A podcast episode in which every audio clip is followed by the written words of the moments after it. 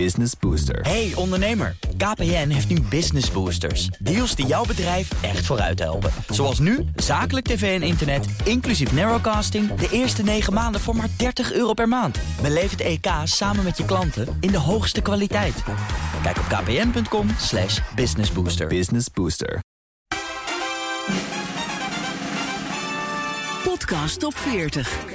Mireille Wijs en André Dortmund. Welkom weer bij de enige echte. Ga voor de complete lijst naar top40.nl. Deze week twee nieuwe binnenkomers, vijf stippen en vijf superstippen. Nieuw binnen met superstip is Je Derde Leven. En de andere nieuwe binnenkomer is Het Tussenuurtje.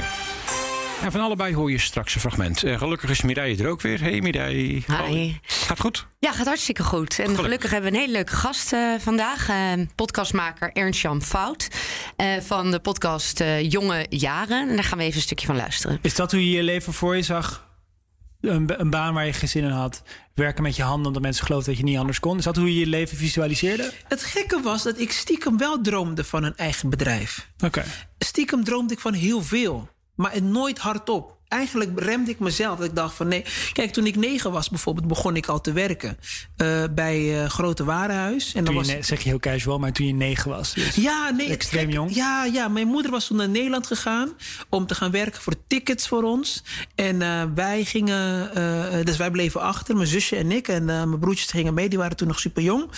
En ik dacht, nou, als ik heel snel, als ik ook nu ga werken en geld ga bijdragen, dan ben ik sneller bij mijn moeder. Um, enige probleem was dat het geld dat, dat ik kreeg, werd uh, zeg maar niet doorgegeven aan mijn moeder, die, die dame bij wie ik bleef. Het was niet een goed periode. Ja, een fragment uit uh, de laatste jonge jaren podcast met Jan Dinus uh, Asporaat. Hoe kom je op het idee van, van zo'n podcast? Nou, toen ik student was, toen heb ik een keer Matthijs van Nieuwkerk geïnterviewd. Ik begrijp nog steeds hoe dat lukte. Maar ik ging als klapvee altijd naar de Wildheid Door. Daar woonde ik naast. Ik kreeg gratis te eten. Toen nog in die tijd. en uh, toen heb ik gewoon afgelopen, ja, afgelopen keer gevraagd van... Matthijs, mag je een keer interviewen voor mijn blog? Ik had een blog over journalistiek. En toen zei hij tot mijn grote verbazing ja. En um, je, elke BN'er heeft dan een soort standaard anekdote over zijn jeugd of zijn of haar jeugd. En bij hem was het dan dat zijn eerste artikel voor het Parool mocht hij twee schaakgrootmeesters interviewen. En dan kabbelde het zo voort. Dan, dan bij normale interviews. Van, oh, en dat, toen dacht ik, schrijven, dat is mijn ding. Terwijl ik dacht, hoe krijg je het in hemelsnaam voor elkaar... dat je eerste stuk bij het parool als broekie met twee schaakgrootmeesters is. Nou, en daarop, op daar in te zoomen kreeg, je eigenlijk een heel interessant gesprekplek. Om een toeval te zijn. Een vriend van had die opdracht, die durfde niet, ging mee. Toen dacht ik, in die jonge jaren zit heel veel. Het kan mensen inspireren, maar het kan ook een beetje gerust, geruststellende werking hebben. En toen ben je begonnen met een hele reeks daarvan? Nou, toen heb ik tien jaar met het idee rondgelopen. Want ik was toen student en ik ben nu wat ouder. En uh, op een gegeven moment dacht ik van... Um, ik wilde het eigenlijk gaan maken. Pod podcast die uh, waren ondertussen heel erg opgekomen. Ik dacht, dit is het ideale format ervoor. En uh, nou, weer, weer Matthijs geïnterviewd. Ik dacht, dan is het een mooi begin. En, uh, dat was de eerste die je uh, deed voor de podcast uh, Hij was de eerste die ik mailde van mag, ik met je, mag ik met jou beginnen? Dus hij zat in het eerste seizoen. En hij is natuurlijk een soort mythe van zondagskind om hem heen. Dus het leek me heel leuk ja. om te kijken van... Tuurlijk, je zal geluk hebben gehad.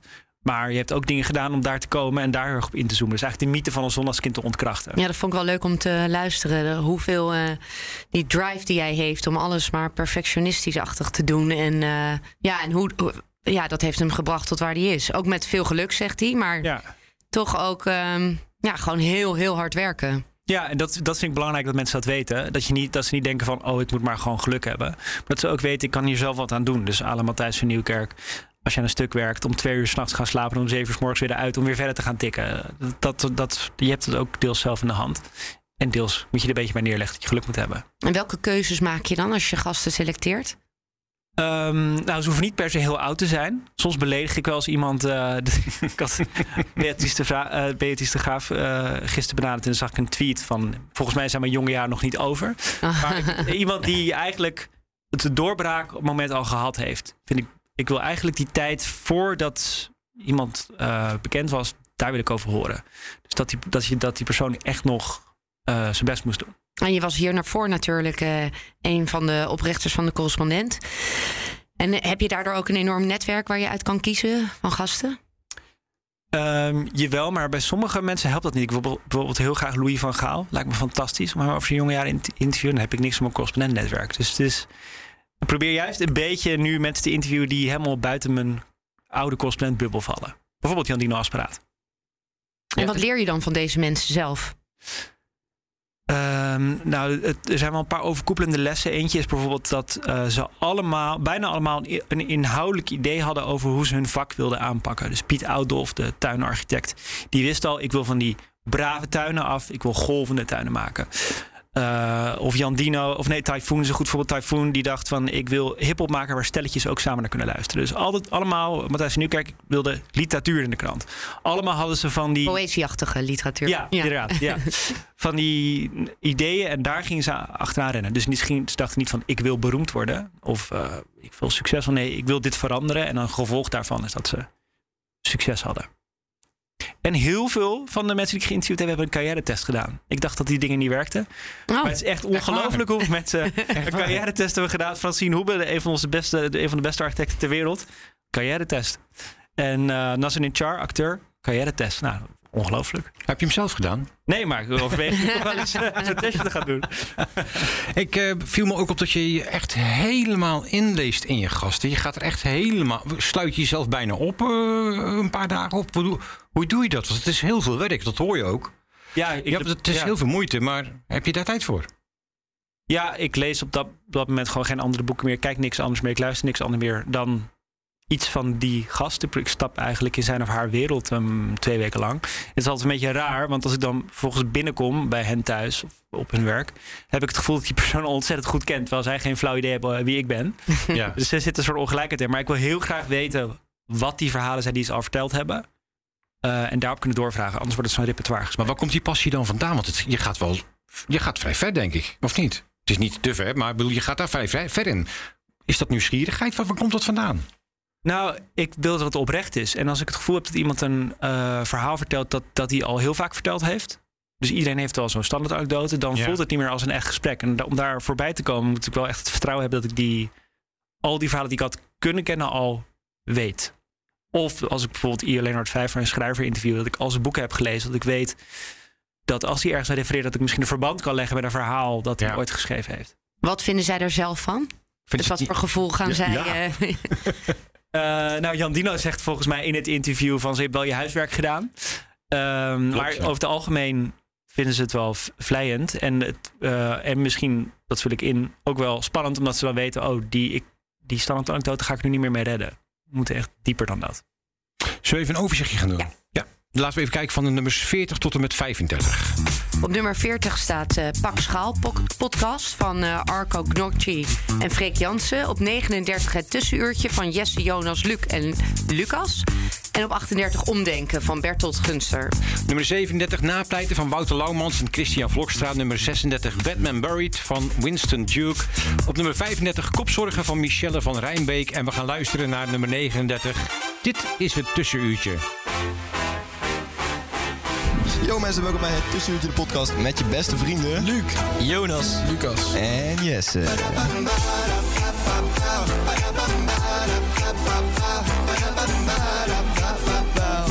Hij moet er altijd doorheen zingen. Ja, hij is echt zijn best. Echt, jongen, verschrikkelijk. Je zag echt dat hij zijn best deed op deze. Ja, om even op TikTok te, te komen, weet je wel. Zal jou uh, opgeven voor de Voice of zo? Uh, mag voor het best. Songfestival. Voor het Songfestival. Songfestival. Ja, dat zou best leuk zijn. Of uh, je zou me ook op Zo, kunnen het geven Songfestival, hebben jullie gekeken tot nu toe? Nee, absoluut niet. Het is echt verschrikkelijk. Ja, het is heel erg, man. Het is echt, echt heel erg. Waarom? Tuurlijk, want al die landen gaan erheen en die weten dat Oekraïne gaat winnen. Een podcast voor een totaal andere doelgroep op nummer 39. Nieuw binnengekomen, tussenuurtje. Heb je daar iets mee met de, zoiets? Met, nou, deze podcast specifiek niet, maar uh, ik heb nooit naar geluisterd, bedoel ik. Maar vrienden die praten, dat is wel een beetje hoe podcasts in Nederland groot zijn geworden. Je ziet nu meer andere dingen, dus meer reportages of documentaires. Maar het is begonnen met eindeloos voor chatcast tussen vrienden. Wat je met Alexander eigenlijk ook het idee was toch van de, van de, de, de, de, de pompodcast? Ja, zeven jaar geleden begonnen we met een, een podcast over media. En het idee was, uh, hij werkte toen aan een Blendel, ik werkte aan een correspondent. En dat we Ja. dan gewoon één keer per maand samen zouden komen... en zouden vertellen wat we geleerd hadden, wie we ontmoet hadden. Twee vrienden met een microfoon erbij. En toen één keer per maand, soms één keer per kwartaal. En eh, voelde het echt als een soort nerd hobby waar niemand naar luisterde. En nu is het medium volwassen, gewo- volwassen geworden. Want je hebt vandaag ook weer een podcast opgenomen met Alexander. Ja. Waar gaat dat dan over? Eh, nou, we, zijn, we hebben een, een live show gedaan vorige week in de, in de Rode Hoed in Amsterdam. Was 450 luisteraars kwamen daar naartoe. En we hebben nu ehm, de, daar hoogtepunten uitgehaald. Arjen Lubach was er samen met, eh, met zijn broertje om te praten over internetnostalgie. Jeroen Wollers en Janine Abbring gaven interviewles. Al die hoogtepunten hebben we eruit gehaald en aan elkaar gepraat. Dus dat zetten we binnenkort live. Leuk. En wat voor een, eh, ja, waar denk jij zeg maar dat de podcastwereld naartoe gaat hier in Nederland? Ja, ik ben heel benieuwd. Je hebt natuurlijk nu Podimo die de markt op is gekomen. En er zal zullen vast nog wel meer partijen komen. Dat betekent in ieder geval dat er veel meer budget komt voor podcast. Eh, en dat we hadden heel veel chatcasts, denk ik ook omdat die gewoon heel goedkoop zijn. Ik ben heel benieuwd wat er gaat gebeuren als er wat meer podcasts zoals je die in Amerika eh, hoort komen. Dus meer documentaire-achtige podcasts. Eh, en ik denk dat er on- ontzettend veel publiek bij gaat komen. Dat het nu nog steeds, bedoel, het wordt wel groter, maar het is nog steeds een soort niche ding. Niet te vergelijken met een eh, primetime programma op, weet ik veel, RTL 4 of Of zo. Netflix. Ja. Ja, Ja. dus eh, met dat nieuwe publiek komen waarschijnlijk ook heel nieuwe podcasts bij die ik, die ik nog niet kan bedenken vanuit mijn bubbeltje. Dus daar ben ik heel benieuwd naar. Zo, Is er nog iets dat je denkt van, dat zou ik wel eens gaaf vinden om te maken? Het lijkt mij zelf heel tof om zo'n eh ja, zo'n documentaire-achtige podcast te maken. Dat je echt eh, dagen kwijt bent aan het monteren en het perfect maken. Mooie muziek, mooie muziek onder. Echt dat je iets produceert. eh, zoals ik dat ken van This American Life bijvoorbeeld. Dat is wel een droom van me, ja. En, dat, en dat, dat zijn, dat zijn podcasts die je zelf ook luistert? Want je luistert zelf ook veel podcasts of niet? Ja, wat ik nu zelf veel doe, als ik dus niet in de wereld ondergedompeld zit van een jongejarengast, is eh, eigenlijk interviews opzoeken. Met, dus als ik bijvoorbeeld iemand interessant vind, als ik iemands boek lees of zo, dan ga ik dan Google, dan zoek ik die nou gewoon op in de Apple Podcast app. Die heeft een vrij goede zoekmachine. En dan ga ik gewoon vier interviews luisteren. Dat vind ik ook weer heel leerzaam, hoe andere interviews het aanpakken. Maar dat vind ik ook zo leuk aan dat je dus interviewpodcasts zijn altijd leuk omdat ze veel meer de diepte ingaan. Dus die, die luister ik graag. Ja, want ik vond het ook wel grappig dat elke keer dat terugkwam in de jonge jaren, dat creativiteit zo belangrijk is voor eh, alle mensen die je hebt geïnterviewd. Ben je daar steeds zelf ook naar op zoek? Ja, ik vind het wel. Jonge jaren doe ik bijvoorbeeld ook. Deel van mijn motivatie om, is om zelf beter te worden in interviewen. En, en te kijken wat ik kan doen wat ik eh, nog spannend vind of eng vind. Dus dat is wel. Het is een soort. eh, maakproces in wording. Als het goed is, kunnen mensen het ook. Ik praat er wel eens in POM dan over wat ik er weer over geleerd heb. En wat er misging en wat er goed ging. Dus dat vind ik wel heel leuk, ja. En heb je nog een bepaalde gast in gedachten waarvan je zegt die wil ik dolgraag interviewen? Nou, naast Louis van Gaal lijkt Connie Palme ook heel leuk. Om te horen hoe zij vanuit Limburg naar eh, Amsterdam is gekomen. En daar haar, ja, haar oeuvre zo, eh, dat ontzettend imposante oeuvre, hoe dat tot stand is gekomen. Dat lijkt me ook heel tof. Maar is dat lastig om haar eh, te. Doet ze niet alleen zoveel interviews interviews? als ze een boek uitbrengt. Dus Oh, ik zit te wachten ja, op ja. een nieuw boek van haar. Schrijf even door, als je dit hoort. ja. Wat is je doel? Wat, ik bedoel, iedereen heeft natuurlijk een bepaald doel voor ogen. Wat, wat is je doel? Met jonge jaren is mijn doel om, om succes te ontleden. Eh, deels om mensen, dus jonge luisteraars, handvatten te bieden. Van dit kan je doen als je bijvoorbeeld ook architect of ra- rapper wil worden. En deels, is, eh, deels zit het in het succes ontleden ook van je moet geluk hebben. Of je kunt ook, je kunt ook de tijd nemen. Al mijn gasten die ik heb geïnterviewd, bijna allemaal, hebben ze heel erg de tijd genomen. Hebben ze eerst andere. Wilfried de Jong was eerst sociaal werker geworden.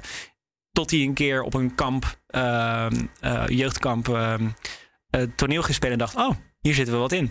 Eh, dus neem ook de tijd. Dat geruststellende vind ik ook belangrijk. Dus succes ontleden, zodat je er wat aan hebt, maar dat je ook weet: eh, ik heb alle tijd, het komt wel goed. En ik vond het ook al wel leuk om te horen bij Wilfried dat hij zei van eh, dat hij niet overal ja op tegen zegt. Want hij zegt dat is je grootste valkuil. Dat je dan, als je tegen alles ja zegt, dan bewaak je je eigen creativiteit niet meer. En dan kan je jezelf ook niet meer ontplooien. Ja, ja. Of bij Nelly Kroes bijvoorbeeld. Eh, die eh, is de politiek ingegaan omdat ze in het transportbedrijf van de vader in werkte en transportregels raar vond. En is in de gemeenteraad van Rotterdam gegaan om er wat aan te kunnen doen. Wist ik helemaal niet. En dus uiteindelijk is ze ging voor het bedrijfsleven de politiek in. En later in haar carrière is ze het bedrijfsleven kaart gaan aanpakken als eurocommissaris. Nou, dat soort dingen ontdekken, Mm. dat vind ik heel tof. Hebben daar ook al een aantal mensen nee gezegd? Eh, eh, ja, daar hebben wel mensen nee gezegd. Ja, die, die nog niet, eh, nog niet. Die zelfs nog te- misschien te jong vinden of zo. Nog niet erover willen praten, nog niet aan toe zijn. Ja, Ik precies. zal ze niet outen. maar- Ja, maar dit, Nee, nee, nee. Dat... nee, maar ik begreep gelijk al de titel, die jonge jaren. Dus gewoon die, de, de, de jaren voor het succes eigenlijk. Ja. Dat is wat jij, wat jij, waar je op mikt, denk ik. Ja, maar ik had En met Nelly weet- Kroes ook. Die, eh, ik kwam er in mijn onderzoek erachter. Die, ze houdt helemaal niet van terugblikken. Dus mijn eerste vraag was: waarom heeft u er ja op gezegd? En toen zei ze: Dat vroeg ik me in de auto hier naartoe ook op af. dat is eigenlijk het leukste om te horen. En, dan... en uiteindelijk was ze blij met het resultaat? Ja, uiteindelijk werd het een heel fijn gesprek. Maar ik was wel blij dat ze niet had nagedacht over de uitnodiging. Wat wilde je zelf eh, worden toen je vroeger klein was? Profbasketballer. En niet gelukt? Nee. Nee? Nee. Niet in de buurt gekomen? Nee, ik heb wel gebasketbald. Eh, In het hoogste Alphense team, Alfa aan de Rijn. Mm. Maar dat, eh, daar is het, de NBA heb ik nooit gehaald. Ehm, zullen we nog een klein overzichtje doen? Ja, laten we even kijken van, eh, naar de top 5. Ja. Over geld praat je niet van Afrand Corsius en Vincent Kouters. En op nummer 4 staat je derde leven van Ivonie. Op nummer 3 Maarten van Rossum, de podcast. Maarten samen met Tom Jessen. Nummer 2 weer een dag van Marcel van Roosmalen en Gijs Groenteman. En op nummer 1 blijven staan. Oh, de- ja, nog steeds. Ja. FD achter gesloten deuren van Paulien Sewoester en Stijn van Gils. We gaan luisteren naar de nummer 4. Je derde leven. Dit is Ivonie. Hallo, ik ben Ivonie en ik maak een serie podcasts over een periode waar praktisch iedereen vroeg of laat mee te maken krijgt: het pensioen. Want wat te doen als je na je werkzaam leven opeens vooral vrije tijd hebt? Hoe ga je daarmee om? Ben je in staat om aan iets totaal nieuws te beginnen of is plotseling de lege agenda een groot probleem? In je derde leven praat ik met bekende en onbekende Nederlanders over wat de kansen zijn, maar ook de valkuilen voor de laatste 10, 20, soms 30 jaar van je leven. Persoonlijke verhalen van topondernemers en CEO's van multinationals, maar ook van onbekende Nederlanders die voor de grote veranderingen in hun dagelijks leven hebben gestaan. Sommigen vinden nieuwe uitdagingen, maar feit is dat voor de overgrote meerderheid van wie uitgewerkt is, de tijd na pensionering als buitengewoon ingewikkeld wordt ervaren. En dan blijkt de afterparty van het leven vaak veel minder aantrekkelijk dan over het algemeen wordt gedacht. Luister naar Je Derde Leven, beschikbaar op alle podcast-apps. Nummer 4, dus in de podcast top 40. Je derde leven van Ivonie. Wat Ja. praat die man ook makkelijk, hè? Ja. ja, ideaal. Ja, het is niet, niet te geloven, toch? Ja. Hij gaat met zijn tijd mee ook dat hij nu een podcast heeft. Wist ik helemaal niet. Ik wist het ook niet, nee. Nou, Leuk. eigenlijk iedereen aan de podcast tegenwoordig, ook Ivonie dus. ja. Maar, En dan kan je beginnen met jonge jaren en Ja, dan uiteindelijk... eindigen we hier. Die link. ja. Hey, heb je een voorbeeld? Zijn er mensen waarvan je denkt van, of nee, nou, niet die achterna loopt dat niet, maar heb jij voorbeelden van programmamakers, interviewers? Nou, ik benijd eh, ontregelende interviews heel erg. Omdat ik zelf heel erg van de controle ben. Ja. En ik had het hier met Matthijs van Nieuwkerk over, ook in die aflevering van Jonge Jaren. En die zei, in mijn, die Matthijs van Nieuwkerk zei, in mijn hoofd, toen ik begon het interview, had ik twee interviewers in mijn hoofd. Felix Rottenberg, heel ontregelende interviewer. En eh, Mart Smeet, de, de man van de rust en de, ja, meer dragen van het interview. En dan ging hij dat gewoon, ging hij voor zichzelf examens organiseren. Dan ging hij bijvoorbeeld eh, tegen iemand zeggen, nou, ik heb het gevoel dat dit interview niet werkt. Zullen we even opnieuw beginnen? En dat was dan de Felix Rottenberg in hem. En op die manier dacht hij, nou, als ik die nou zo combineer, dan kom ik uiteindelijk op een eigen unieke stijl uit. En ik, ik, ik vind dat het zelf ehm, eh, gewoon het, het interview wel goed gaat, maar ik zoek wat meer ontregelen. Dus dan denk ik, Ischa Meijer, moet ik denk ik meer gaan luisteren of zo. Met je oude interviews van hem terug luisteren. En heb je je unieke stijl nu al een beetje gevonden? Ehm, nou, ik probeer nu wel wat meer. ehm, ja, hoe moet ik het omschrijven? Eh, er wel echt een gesprek van te maken. Dat een beetje charmant uitdagend probeer ik te zijn. Dus wel een goede sfeer, maar wel, niet, wel proberen mensen niet weg te laten komen met dingen. Wat, wat vind je het moeilijkste met mensen interviewen? Toch wel de confrontatie aangaan. Omdat ik bang Ja. ben dat het een soort loopgravenoorlog wordt dan. Zo'n defensief gesprek. Hm. Ja. Ehm, dus dat, daar, daar oefen ik nu een beetje mee. Dat je dus charmant kritisch kan zijn. En hoe oefen je dan? Eh, nou, eh, eh, ja, gewoon in het, live, in het interview. In de jonge Ja. Oh ja, het is Ja. niet dat je tegen je vrouw zegt, ga even zitten Nee. of zo. Oké, nee, daar was ik even benieuwd naar. Ehm, eh, hoe ver ga je nog door met die jonge jaren? Weet je het? Heb je enig idee? Het is een dit jaar podcast. 20 maken nog. Dus eh, elke, twee, ja, elke twee weken kom je nou ongeveer op uit. Dat is een hoop werk. Ja, Ja, maar wel heel gaaf. leuk. Ja, Ja, heel erg gaaf. Ja, Als je er maar energie van krijgt, toch? precies. dat is het allerbelangrijkste, toch? Ja. Hey, dankjewel voor het komen in ieder geval. Heel graag gedaan. Ja, hartstikke leuk dat je er was. En ehm, ja, je, als je de podcast op 40 kun je ook volgen op Instagram en eh, TikTok. En eh, de complete lijst, eh, die vind je op top- top40.nl. hè? Ja. Zeker, top40.nl. Tot volgende week. Tot volgende week. Doeg. Business Booster. Hey ondernemer, KPN heeft nu Business Boosters. Deals die jouw bedrijf echt vooruit helpen. Zoals nu, zakelijk tv en internet, inclusief narrowcasting... de eerste 9 maanden voor maar 30 euro per maand. Beleef het EK samen met je klanten in de hoogste kwaliteit. Kijk op kpn.com slash businessbooster. Business Booster.